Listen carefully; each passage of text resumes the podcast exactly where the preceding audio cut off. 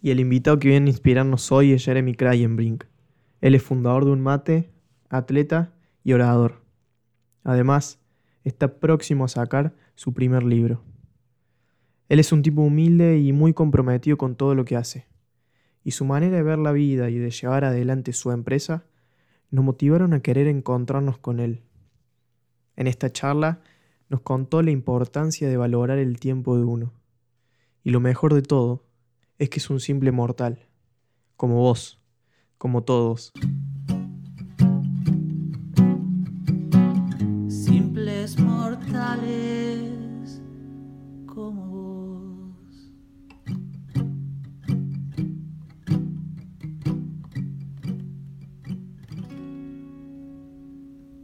Nosotros, no sé si escuchaste uno de los capítulos que, que armamos, eh, uno de los episodios decía que hay como muchas maneras de presentarse.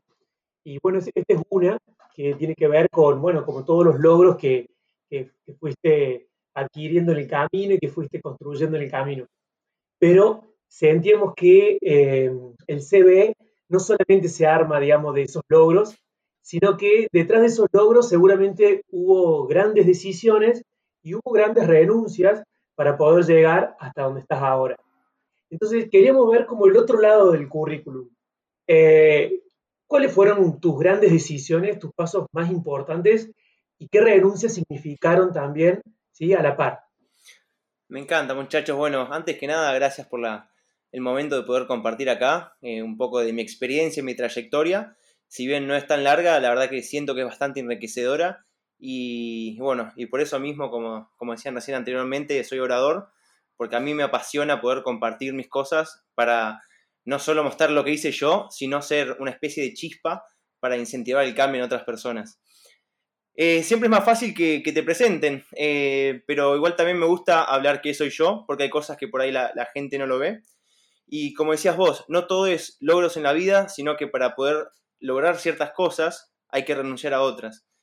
A mí me pasó que cuando terminé la universidad, yo tuve que renunciar a un trabajo fijo. Eh, yo trabajaba en una empresa logística familiar.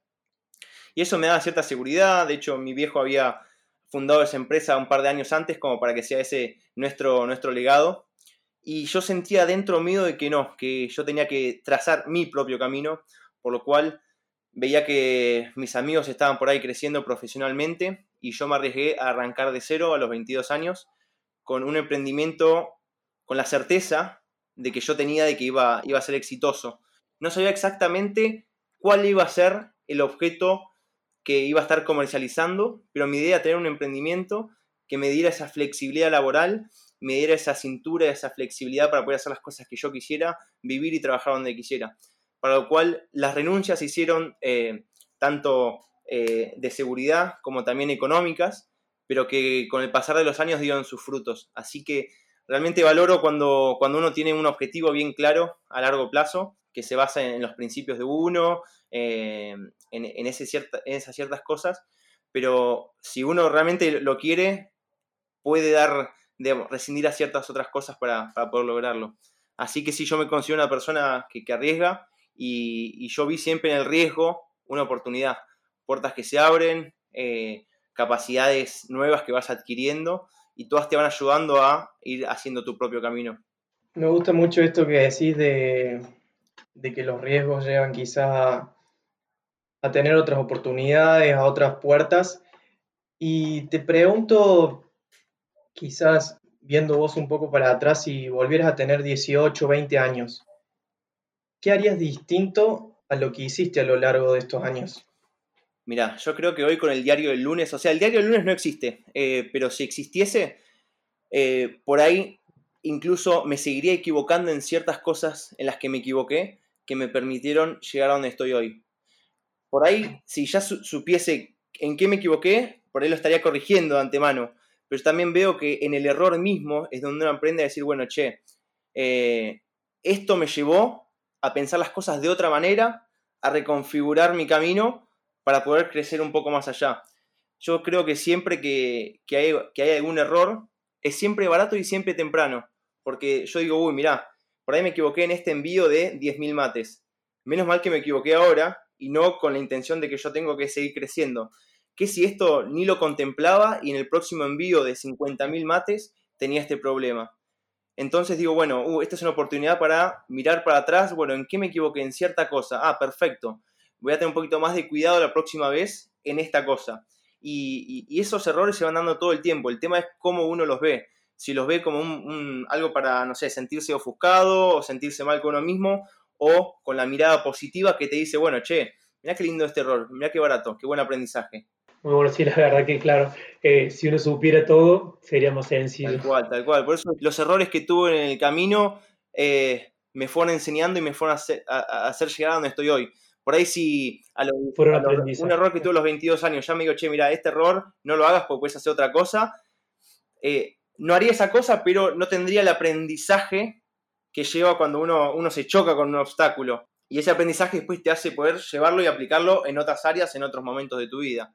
Así que cada cosa que, uno vive hace, hace a al yo de, hoy del presente. Así que la verdad que sigo estando contento. Por ahí, no sé, haría otras cosas, haría que tenga menos canas, pero bueno, no sé. No se puede. No se puede, no se puede. y, Jeremy, ¿qué, de, las cosas que fuiste haciendo, esto que iba a decir, recién decías, eh, a ver, de que quizás los, mismos ah, eh, errores fueron aprendizaje, las mismas decisiones eh, tuvieron que tener renuncia por detrás, y, pero digamos, ¿qué sentís que le ha dado como, que le, agregó valor a tu vida? O sea, ¿qué sentís que decís, mira, esta decisión que tomé, ¿sí? O sea, mucho de lo, de lo que nosotros intentamos hacer a través de simples mortales es poder tirar pequeñas pistas ¿sí? De, eh, a ver, de, una vida con valor, de una vida con sentido. ¿Cuál? Y, que nosotros, si, estás acá con nosotros charlando, porque sentimos que hay eh, acciones tuyas eh, de tu vida que verdaderamente son, le han dado valor a tu vida y que pueden ser significativas para otros. Entonces, ¿qué, qué sentís que decís? Mira, esto le agregó un valor importante a mi vida la verdad que una, algo que tengo bien inculcado desde muy chico es siempre tener la creencia de las, que las cosas se pueden hacer. Porque sin, sin, ese, sin esa chispa inicial de saber que uno puede hacerlo, nunca va a intentar hacerlo. Por lo cual, eh, algo que tengo innato yo es que soy demasiado optimista, pero no optimista en el sentido de que nos damos la mano y cantamos kumbaya y vemos florcitas por todos lados y arcoiris, sino que soy optimista en el sentido de que yo sé que por ahí no sé las cosas hoy, pero sé que le voy a encontrar la solución. Optimismo, es eso, encontrarle la vuelta para lograr los resultados. Por lo cual yo siempre parto de la base de decir, este objetivo se puede hacer. Después vemos cómo particularmente, pero sé que se puede hacer. Después tengo que identificar cuáles son los hábitos, las capacidades que tengo que incorporar a mi vida, pero sé que se puede hacer. Y, ese, y eso, eh, eso que tengo inculcado dentro, yo creo que después me fue haciendo eh, me fue haciendo posible hacer las cosas que yo quiero. Hoy, por ejemplo, tengo acá en la mano el contrato de edición e impresión de, un libro que escribí que me llevó tres años. Y, el momento que yo dije, bueno, yo quiero escribir un libro, yo no era escritor, o sea, no sabía escribir un libro, pero yo tenía el objetivo y, sabía que lo iba a lograr. Después el cómo, bueno, tenía que partir de la base, ir desde la ingeniería inversa de un objetivo puntual a, diferentes pasos concretos que me lleven a alcanzarlo. Y ahí fue cuando me hice el espacio de decir, bueno, ¿cómo voy a hacer para escribir el libro? Bueno, necesito eh, ciertas capacidades técnicas, necesito, eh, no sé, googlear cómo escribir un libro, necesito fijarme dos o tres días por semana en los que yo me iba a fijar cierto horario a la mañana para aprender a escribir un libro o para corregir las cosas que iba escribiendo. Por lo cual, esto que tengo, digamos, innato en mí de creer que es posible, yo creo que es un valor agregado que, te lleva después a alcanzarlo, aunque no lo sepas hacer. Eh, y mucha gente ya parte de la premisa de decir, uh, esto es difícil, o no, esto no es para mí. Pero no sabes, si nunca, si nunca pateas al arco, es imposible que hagas un gol. Pero vos tenés que tener la certeza de decir, bueno, voy a hacer un gol, después veo cómo, bueno, corro más rápido, lo paso por acá, lo esquivo, el arquero bajito le pego por arriba. Después vamos viendo el cómo, pero lo más importante está en la creencia que se puede. Y después vas bajando línea a pasos concretos. Un paso concreto puede ser agarrar el celular y hacerte una notita de voz a vos mismo. Eh, no sé, querés salir de tu casa, el primer paso es abrir la puerta. Digamos, a, ese nivel de detalle para ir haciendo pequeños logros que te vayan entusiasmando, te den garantía, te den seguridad a vos como persona para decir, bueno, me encamino hacia objetivos un poquitito más grandes. Con esa garantía, esa seguridad, vas, bueno, ahora o más grandes. Y así, y así sucesivamente. Sí, para muchos el, peor enemigo es uno mismo, tal ¿no? Cual, tal cual.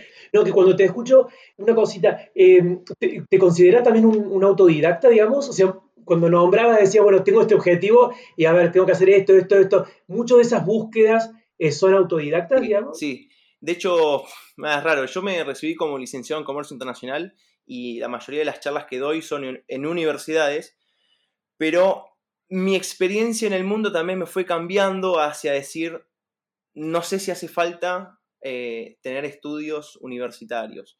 Yo me, fui dando cuenta de que, como decís vos, ser autodidacta, empezar a, identificar las cosas que, uno identifica que le sirven, porque es muy raro hacer una, carrera universitaria de tantos años eh, que sea particular para una misma persona, para una sola persona. Es como que como que se chocan un poco, por lo cual yo no sé qué voy a querer o qué, o qué me va a hacer mi experiencia de acá a cinco años, por lo cual embarcarme en un proyecto de aprendizaje a cinco años eh, es medio raro. Yo en su momento lo hice y también lo valoro y tampoco lo doy de menos, como decías anteriormente, ¿qué harías diferente? Yo por ahí me interesaba aprender, estudiar cuatro años en la universidad para decir, bueno, quiero ser autodidacta de acá en más, pero tenés que estudiar esos cuatro años para saber que eso es lo que te sirve a vos. Y después, bueno, yo después se lo pude ir llevando a mis hermanos o a la gente que conozco, las puedo guiar un poco mejor con un poco más de experiencia. Pero, pero sí, la verdad que sí, me considero un autodidacta. Eh, me gusta mucho leer libros sobre... Tengo dos tipos de libros que leo. Por un lado, todos los libros empresariales acerca de hábitos de personas, eh, biografías, cursos, y después la parte deportiva. Eh, me gusta mucho libros sobre entrenamientos, libros de nutrición, libros, eh, también biografías deportivas, etc. Y cada uno yo siento que me va dejando una chispita de algo en lo que yo después puedo seguir eh, exponenciando y si me interesa cierto tema, después yo voy y busco sobre ese tema. Muy bueno, y yo que, que mencionas los hábitos y lo mencionaste varias veces, me gustaría preguntarte, no sé, el hecho de llevar adelante una empresa como un mate, además ser atleta y, bueno, seguro tener un montón de actividades extra que, no conocemos. Em, para lograr eso, para tener un cierto equilibrio, ¿qué hábitos o conductas concretas vos, vos tenés para, para nada, para, para, hacer bien las cosas, digamos? Mira, el, la cosa número uno, en la que más me gusta hablar, es el valorarse uno mismo. Aprender a valorar el tiempo de uno. Y aprender de que el resto sepa que vos valorás tu tiempo para que ellos también lo valoren. Eh, es muy loco esto. Mira, yo arranqué la empresa Un Mate hace 10 años. Yo tenía 22 años, no tenía nada que perder. Y bueno, la historia es un poco más larga, pero en síntesis empezamos a vender un producto recontra artesanal, que son los mates hechos en Argentina y los exportamos al mundo. Nosotros vendíamos la experiencia de comprar fácil desde la Argentina. Alguien de Latvia quería mates de Argentina, yo se los conseguía, lo ayudaba con el tema de comunicación, sabía de idiomas, comercio internacional, etc. Entonces la persona de Latvia contenta dice, uh, en vez de hablar con un artesano argentina, que por ahí hay diferencias, eh, no sé, de idiosincrasia, de idioma, incluso horarios, o por ahí, eh, no sé, el artesano no usaba el mail y el persona de Latvia no podía contactarse, etc. Por lo cual ahí es cuando nosotros vimos esa beta. ¿Qué pasó? Yo empecé a, lidiar con un montón eh, de empresas artesanas que por ahí no estaban acostumbrados a ser tan, digamos, tener el tema de la efectividad o la eficiencia, la productividad en la cabeza, por lo cual yo les mandaba un mail haciéndoles algún pedido y ellos levantaban el teléfono y me hacían preguntas sobre el pedido o me decían, bueno, ¿qué cantidades? O cerramos tal precio, cerramos tal otro. Al día no me contestaban los mails, me volvían a llamar, che, ¿cuántos pedidos eran? ¿Qué cantidad? ¿Qué colores? Hasta que llegó un día que dije, no, pará, yo no, no me gusta trabajar así. De hecho, yo arranqué vendiendo al exterior y en vez de vender en Argentina porque yo quería, digamos, automatizar o sistematizar una empresa en la que yo no tenga que estar totalmente encima de cada, todo el tiempo a ver si me suena el teléfono, a ver si esto, a ver si aquello, porque lo que empecé a ver, yo trabajé 5 años en logística, de los 18 a los 20, no, 4, 18 a 22. Y lo que más veía es que la gente le encantaba, no digo perder el tiempo, pero le encantaba llenar las horas de trabajo. Decían, che, uh, yo trabajo 10 horas, se jactaban de que trabajaban mucho, se quedaban a 10 horas. Y yo muchas cosas de las que veía decía, pero eso no hace falta ni que contestes, ni que hagas tal otra actividad, o haciendo esa actividad estás perdiendo el tiempo, pero a la gente le encantaba rellenar las horas del día. Entonces yo quería hacer todo lo contrario. Por lo cual, ¿qué hice? Empecé a... No les atendí más el teléfono a los proveedores, les cortaban y bien me llamaban, les cortaba, la quinta vez que me llamaban les atendía. me decían, no, pero quería saber si tal cosa, si qué cantidades o qué color. Y le decía, no, no, no, todo eso por mail. Y les explicaba el por qué por mail. Decía, yo no quiero estar, yo si te, si te escribo un mail, quiero que vos me respondas puntualmente ese mail y quiero que quede esa información por escrita. Yo no quiero estar disponible el 100% de las veces que vos tengas una duda. Yo quiero mandar un mail a la hora que mando mails y después por ahí, incluso un, par de horas más tarde, por ahí estoy en la parte contable, por ahí al mediodía estoy haciendo la parte de marketing. Y si me llega un mail, de golpe como que me interfieren en, en lo que yo estoy haciendo y eso hace que, bueno, tenga que contestar, tenga que tener a mano la información que ellos quieren. Eh, quiero que no haya una comunicación, eh, errores de comunicación porque por ahí entendía otra cosa o yo no sé qué le dije o no tenía información a mano, etc. Entonces lo vi todo muy improductivo. Y lo que hice fue entonces empezar a educar tanto a clientes, que yo les iba a responder dentro de las 24 horas, como a proveedores. Nosotros exportamos a más de 60 países y ningún cliente en el exterior me llama por teléfono. Nada es urgencia. ¿Por qué? Hacemos las cosas bien, les contestamos en tiempo y forma, les contestamos incluso anticipando preguntas que nos puedan llegar a estar haciendo, por lo cual, si yo le digo a un, cliente, eh, bueno, aquí tengamos una reunión, eh, una reunión virtual, dale, eh, ¿a qué hora puedes? Y él me dice, no, hoy no puedo. Yo tengo que estar atento, uh, tengo que ver el mail, ah, bueno, hoy no podés, bueno, y che, ¿y mañana a las 4? No, mañana tampoco. A mí me gusta más que me diga, bueno, mañana no puedo, mis horarios disponibles son tal y tal cual.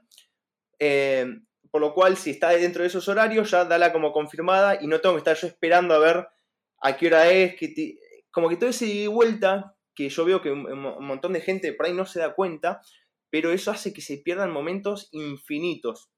Yo el teléfono tampoco lo uso. Yo no, hoy me llamó la contadora por un tema re urgente. Me dice, perdóname que te llame el teléfono, pero era sí o sí. Sé que odias el teléfono. Eh, etcétera. Entonces, esa es una cualidad que yo creo que te hace eventualmente valorar, ganar mucho más tiempo, infinito, infinito, y también tranquilidad mental. Yo no estoy pensando en, uh, a ver si me suena el teléfono. Yo sé que las cosas que fui haciendo ya se autorresponden, eh, digamos, o sea, por mail o con la tranquilidad de que nada es urgente. En cambio, si vos generás un trabajo que todo tenga muchísima urgencia, vos estás pendiente a que, bueno, cada tanto veo el teléfono. Yo llego a mi casa, ya les mostré el atardecer lo que era. El teléfono lo dejo en la, en la barra ahí y no lo agarro porque sé que nada va a tener sensación de urgencia. Si me suena el teléfono, sí es urgencia.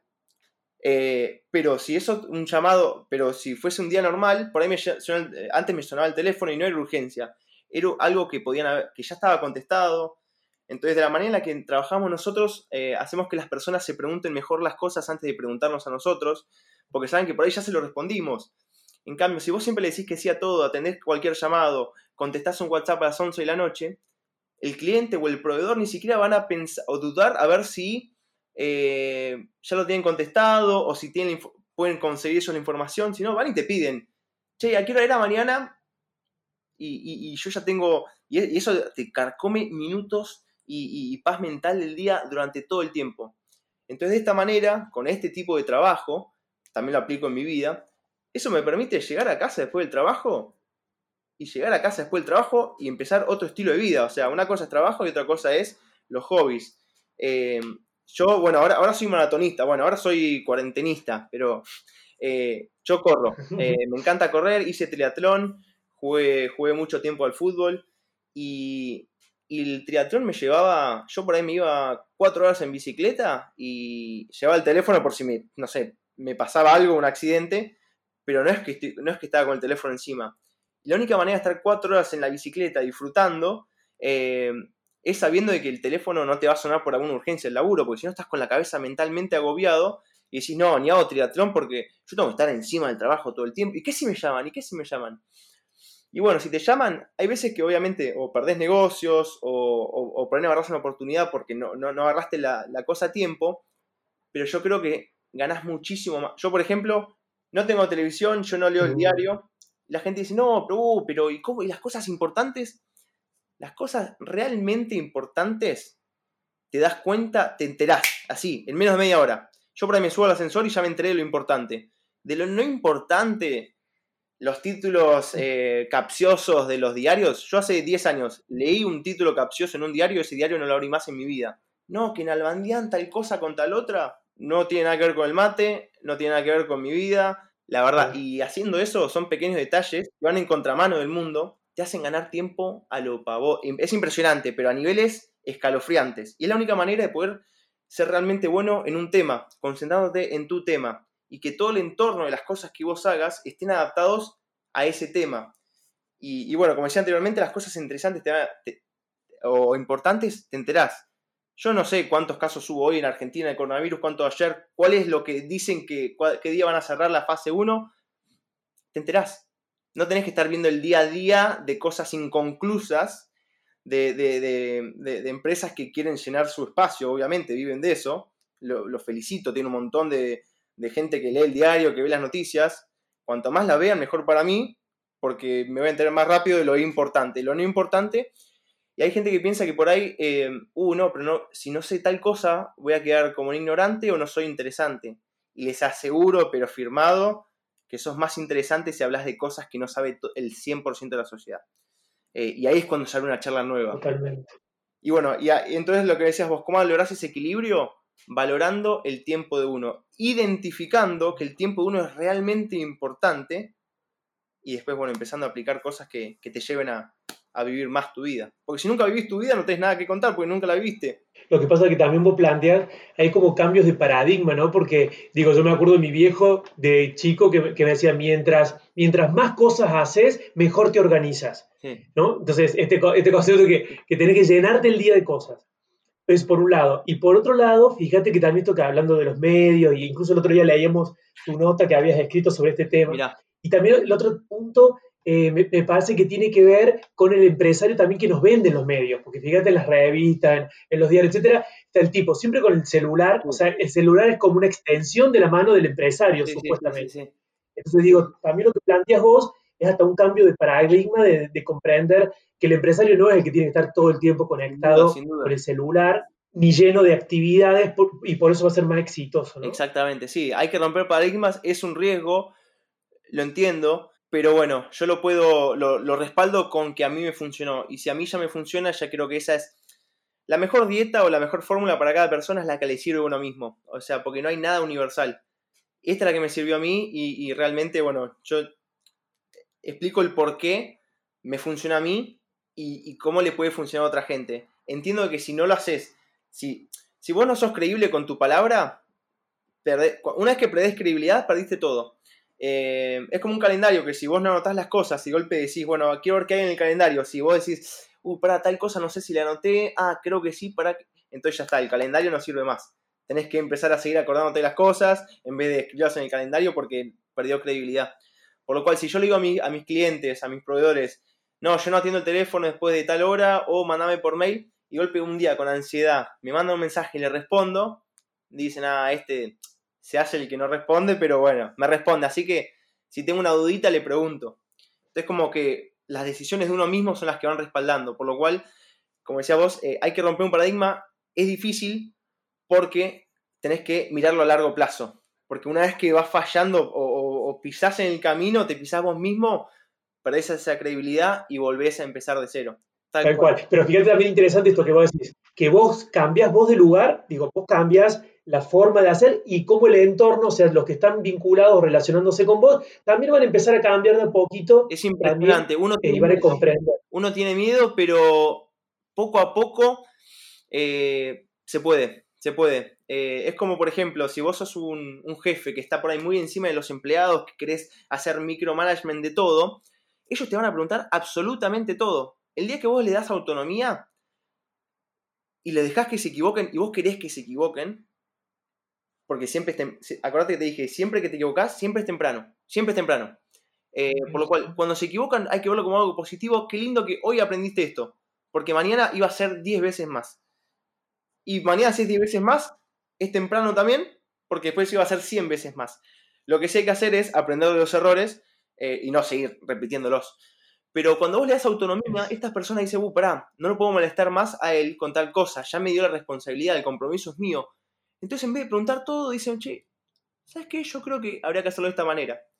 Y ahí es cuando vas diciendo, che, pará, yo le estaba haciendo micromanagement, pero realmente cuando le das eh, herramientas a otra persona, logra objetivos, o sea, logra cosas muchísimo más contundentes que cuando vos estabas encima.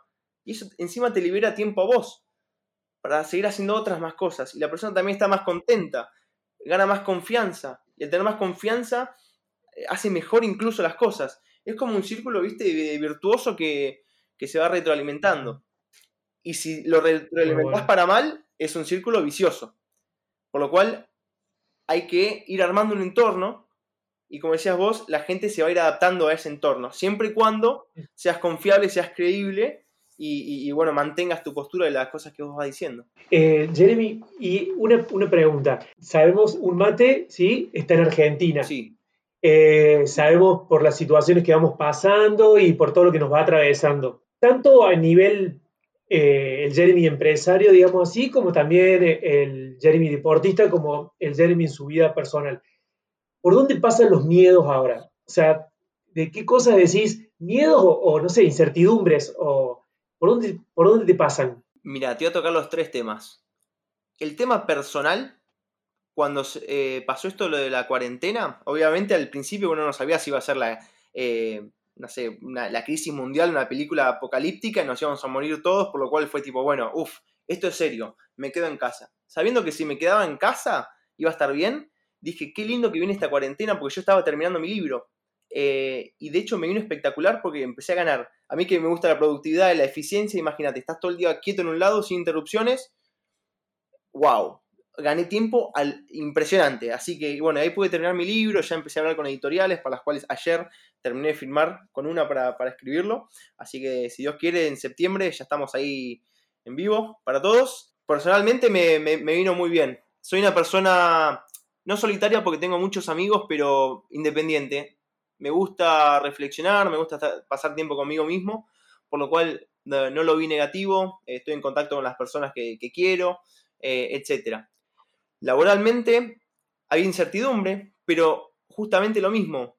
Cuando hay crisis, siempre hay oportunidades, siempre hay oportunidades. Pero no desde el lado, viste, cliché, no hay oportunidades. Hay que salir a buscarlas. Es tipo, bueno, este es el nuevo escenario. ¿Qué vamos a hacer acá?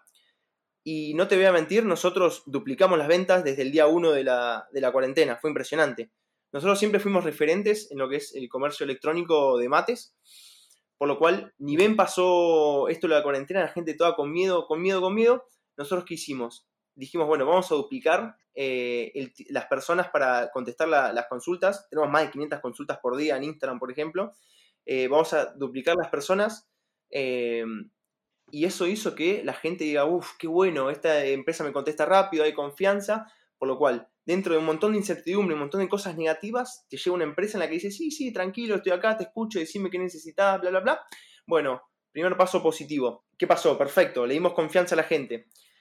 Pasadas un par de semanas, eh, cuando ya nos quedamos sin stock de los productos, y, y, el problema principal fue, uy, qué temita que los, los otros clientes, los otros proveedores no puedan producir y entregar a nuestro depósito, que sí funcionaba porque tenía permiso debido a que también manejaba otros, eh, otros alimentos, por lo cual eh, nuestra logística nunca dejó de funcionar. El tema fue cuando nos quedamos sin stock de los productos que teníamos.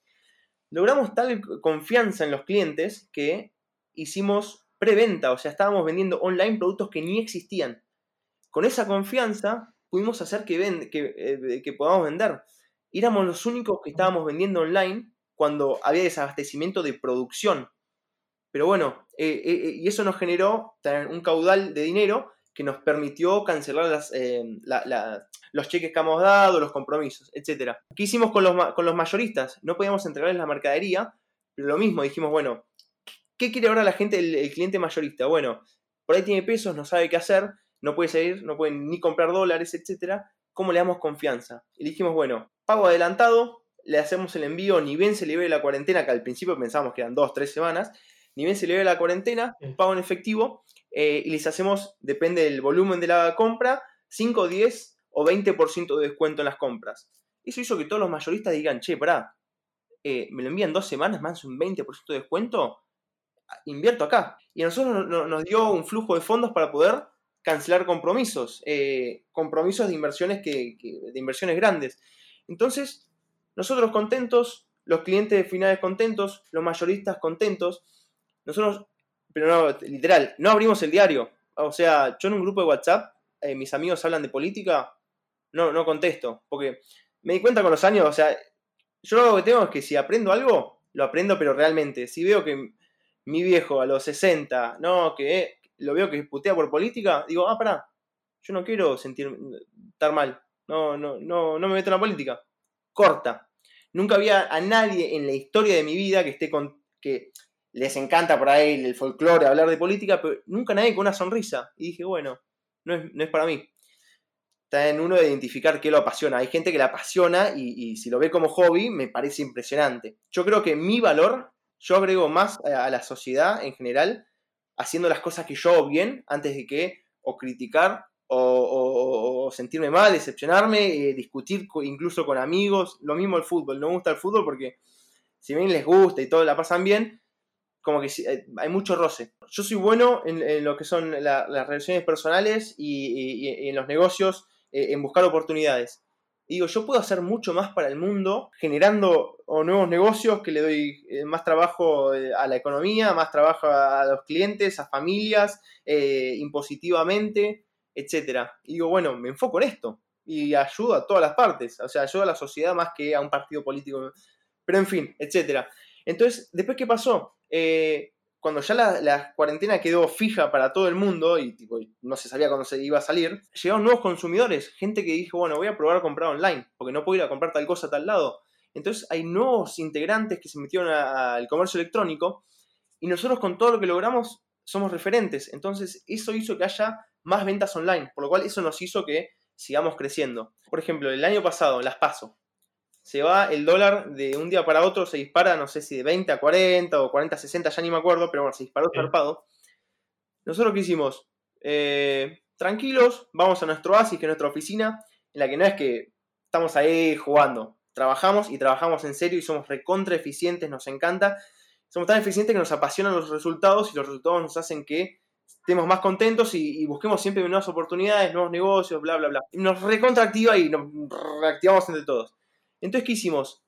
Tuve reuniones con todos nuestros proveedores la, la semana después de las PASO el año pasado. Viene uno y te dice, no, que yo no te puedo vender el mate de calabaza porque no, el cuero no sé cuánto va a estar, que la virola, que el aluminio. Y lo que tengo stock no sé cuándo me va a volver a entrar. Digo, dame, dame el stock ya. O sea, te sigo comprando igual que siempre, te compré toda mi vida. Obvio que te lo voy a pagar. O sea, cuando ni me cobres, ni me hagas la factura. Cuando esté el, valor nuevo del cuero, que el dólar, ¿qué? Te lo voy a pagar. No, pero ¿qué, es- qué- ¿cómo voy a saber yo si te voy a pagar esto, si te voy a pagar, me vas a pagar aquello? No sé a cuánto va a estar. Y yo le decía, pero yo voy a seguir vendiendo mates, o sea, despreocupate, lo voy a pagar y quédate tranquilo. Yo no quiero que se frene la economía, no la quiero congelar, no quiero decirle a mis clientes que estoy, no quiero hacerlos pensar que estoy especulando.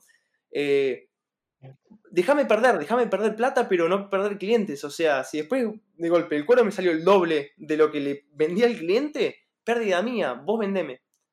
Que sí, que no, que sí, que no. Bueno, los que me decían que no, yo decía, che, pero qué proveedor negativo que decía, no, porque la, la crisis. Y yo internamente decía, la crisis te la estás generando vos mismo. Si vos me vendés, te voy a comprar el doble. Si vos decís, no, está complicado por la crisis, yo no te digo nada, no te compro más en tu vida y vos mismo te generaste una crisis. Otro proveedor me decía, no, uh, mira, ¿sabes lo que podemos hacer?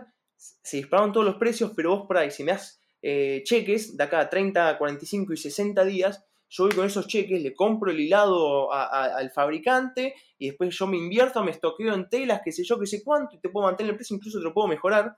Y un cliente, me- nos pasó con un cliente con el que hacemos ciertos productos, nosotros le compramos 600 mil pesos por mes, le dimos eh, cheques por 2 millones y medio. ¿De qué crisis me estás hablando? Eh, él supo entender que ante una crisis cuadriplicó las ventas. Y así vemos eso todos los días con todos los clientes, con todos los proveedores. hay crisis. Yo no, es que soy... Volvemos al otro. Lo importante te lo enterás. Yo estoy recontra informado de mi industria, recontra. No es que estoy acá jugando con las mariposas, ¿viste? Eh, lo que me gusta, lo sé todo. Por lo cual, eh, sabemos de las cosas que hay, pero también sabemos que, mínimo con el pensamiento que iba anteriormente, que decía, yo empiezo sabiendo que lo voy a lograr. Después veo cómo. Pero con saber que lo vas a lograr, esa mentalidad positiva te abre la cabeza de otra manera. Y, eso, y esas son cosas que algunos clientes o proveedores no lo ven y no se están dando cuenta que están perdiendo negocios ellos solos. Eh, después nos pasó, bueno, con, no voy a decir las marcas, pero bueno, con ciertas marcas de, termos, lo mismo. Especulaban, especulaban, especulaban, especulaban y nos terminamos yendo. Y hoy quintuplicamos la venta de termos de un año a otro. Y son cosas que por ahí dicen, no, no, no, que el dólar no sé cuánto va a estar, que lo freno, que hago esto, que hago aquello. Y yo como cliente digo, ah, no, no, no estás pensando en mí, estás pensando en vos. No te digo nada, no te compro más. Te generaste una crisis. Y él por ahí se entera que yo no le compro por eso. Pero va y la reunión en el asado dice, no, que la crisis, que perdí dos, tres clientes. Los perdiste vos. Si te valoro y, por ahí veo que no lo ves porque no te diste cuenta, te lo digo. Pero hay ciertas, hay ciertas empresas, cierta gente que por ahí, cuando lo hacen de, malos, ni, ni, les, ni me gastan decir, che, hace, hace esta, hace tal cosa. Es como cuando hacen auto. Yo no puteo, no toco bocina, nada. Y, hay gente que, qué sé yo, eh, no sé, hace, hace las cosas mal, se hace mal la sangre, dice, no, pero dobla, que esto, que lo otro. Yo pensando, no, yo sigo mi vida, yo soy feliz. Eh, por ahí está, si veo que tenés buena predisposición de querer aprender a por qué te estoy tocando, por qué estás haciendo las cosas mal, te digo, pero si no, digo, no, ¿sabes qué? Tengo un lema que, que es, cada vez que pasa algo en la oficina, que alguien nos contesta mal o que se pierde cierta cosa, decimos, qué fácil que es hacer la diferencia en Argentina. Y, esa, y decimos, bueno, él se lo pierde. Él se lo pierde y ni se está dando cuenta, pero él se lo pierde. Qué bárbaro. Nosotros también somos fieles creyentes de eso y, vemos también que lo que uno refleja para afuera, como las actitudes que uno tiene en situaciones así, eh, bueno, reflejan lo que uno lleva adentro. Eh, no es más que eso. Y como decís vos, estás en la calle, hay un, un quilombo y decís, no, yo soy feliz, yo sigo por acá y esto va a pasar en un segundo. Sí, sí, sí, Y eh, es muy lindo ver eso. Ahora, eh, si te parece, vamos a pasar un momento distinto en la entrevista donde no van a ser eh, respuestas así como las lindas que nos acabas de dar, sino algo más, más conciso. Nosotros te vamos a decir ciertas palabras y vos vas a tener que tratar de contestarnos con una imagen que se te venga a la mente cuando te decimos esa palabra. Muy divino, dale. vamos a empezar diciéndote la palabra libertad. ¿Qué se te viene cuando te decimos libertad? Verde, mucho verde. Voluntad, con la palabra voluntad. Sueños, animarse a hacer lo, de uno, tener la voluntad de hacerlo. Con la palabra trabajo, ¿qué se te viene? Se me viene, uff, vuelve a sueños. el trabajo es la puerta que te abre a un sinfín de oportunidades. En todo ámbito de la vida, el trabajo en sí. Si te digo amigos, ¿qué imagen se te viene a la cabeza? en este momento un asado. Asado y muchos abrazos. Ahora un poquito más profundo la palabra vínculos. Familia, familia. Eh, yo trabajé siempre con familia y me di cuenta que el vínculo con los seres queridos no tiene igual, es más fuerte que cualquier cosa. Si te decimos la palabra realidad, ¿qué imagen se te viene? Conciencia, como que la realidad es la que uno uno fija. ¿Y la palabra dignidad? Ahí la asociaría de vuelta con, trabajo. Eh, con trabajo, con principios, con valores. Felicidad. Hoy, siempre. Hoy, siempre. Y por último, la palabra amor. Amor, todo, incluye todo. Incluye trabajo, incluye vínculos, incluye libertad, felicidad. Y si puedo meter los perros ahí también, mejor, joya. Eh, ¿Quién fue aquella persona que te marcó, que marcó mucho tu vida, que fue como esa especie de maestro, de mentor? Una persona que conozco y una que no. Eh, yo de chico iba mucho de vacaciones a Brasil con mis primos. Ellos vivían en Brasil y me invitaban siempre los veranos. Y tenía un primo que tiene unos 6, 7 años más que yo. Y, lo vi también siempre con mucha seguridad, mucha confianza en las cosas que hace. Muy emprendedor, por ahí no en hacer empresas, pero sí en no sé, probar cosas nuevas, en hacer experiencias nuevas, en estar todo el tiempo curioso y aprendiendo. Eh, él era una especie de una persona para la cual yo aspiraba de chico. Y después en el mundo de los negocios, el año que arranqué con un mate, leí un libro de, que se llama The Four Hour Work Week, la semana laboral de cuatro horas, de Tim Ferris, que es un libro que le recomiendo a cualquier persona que esté emprendiendo o que, le guste la productividad. Y es un libro un poquito excéntrico en los ejemplos que hace, pero habla muchísimo de valorar su tiempo eh, y no, aprovecharlo al máximo, sino crear tiempo nuevo, como lo que decía anteriormente, de valorar el tiempo de uno, eh, valorar las cosas que, uno quiere hacer. Y ese me marcó muchísimo, muchísimo en lo que es el área de, de los negocios. ¿Hay algunas situaciones digamos, que te generan, que decís, las quisiera cambiar y te generan impotencia y no la estás pudiendo cambiar? Mira, es algo que mi viejo es una de las mejores personas, todos por ahí dicen lo mismo, pero es una gran persona, mejor dicho, es una gran persona y a veces se pasa eh, de bueno, demasiado bueno. Eh, y nosotros tenemos ese mismo problema, por así decirlo. Y, y es algo que yo siempre fui viendo en los negocios de mi viejo y yo dije, ah, lo quiero cambiar. Que por ahí en ciertas situaciones él era demasiado bueno y por ahí le tocaban el corazón. Y cuando yo sabía que a él le tocaban el corazón, sabiendo que él era bueno y por eso mismo usaban esa táctica, decía, eso está mal de la otra persona. Es como que una persona te obliga, te llama por teléfono sabiendo que vas a decir que sí. Cuando él sabía que vos no querías, pero dice, che, mira, si lo llamo y lo convenzo porque él al teléfono no puede. Entonces cuando yo, leía esas situaciones eh, indirectamente, decía, está mal el que lo está llamando porque sabe que va a decir que sí. Y él por ser buena persona le dice que sí. Como que mi viejo en su vida hizo muchísima caridad, de las cuales un montón eh, estoy con él, lo recontravaloro. Y después hay muchos de que fueron caridad entre comillas por personas que se aprovecharon de él.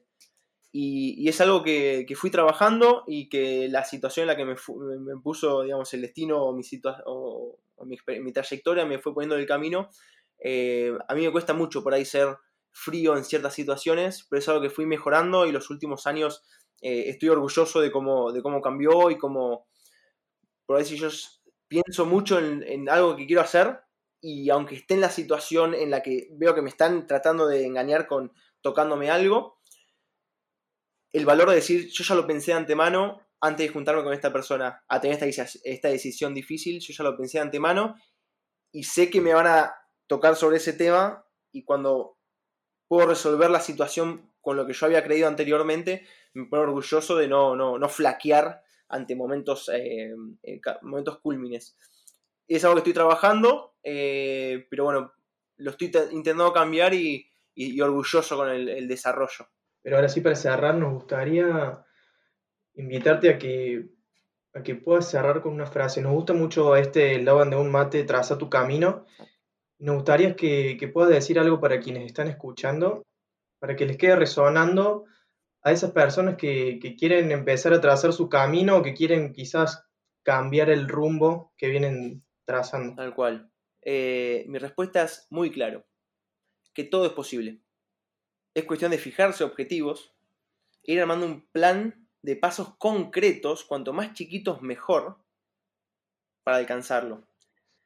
En el recorrido por ahí van a ir cambiando los escenarios, van cambiando ciertas cosas. Uno tiene que ir adaptando ese rumbo, pero siempre con la mirada en el objetivo puesto. No se queden con decir, bueno, no, falló porque yo había contemplado hacer tal, tal, tal cosa. Siempre va a fallar. Siempre va a llover, aunque no lo sepamos. Se van a generar pozos de agua, charcos, hay que esquivarlos, pero volver al camino o al rumbo, por así decirlo, eh, hacia el norte que, que habíamos fijado anteriormente.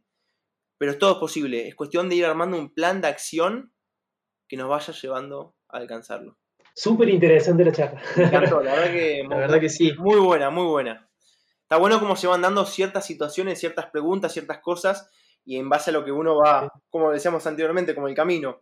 Así que bueno, muchachos, muchísimas gracias. Muchas gracias. La pasé bárbaro.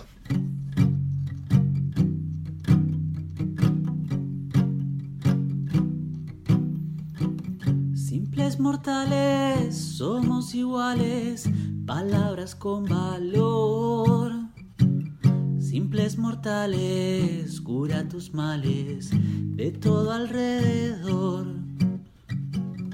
Ser invencibles al silencio de las voces. Simples mortales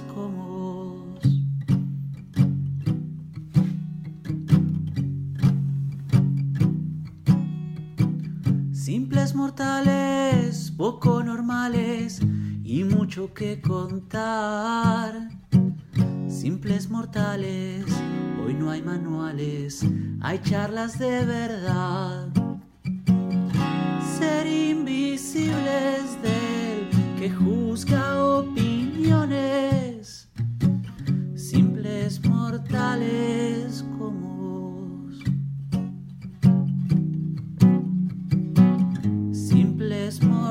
vale.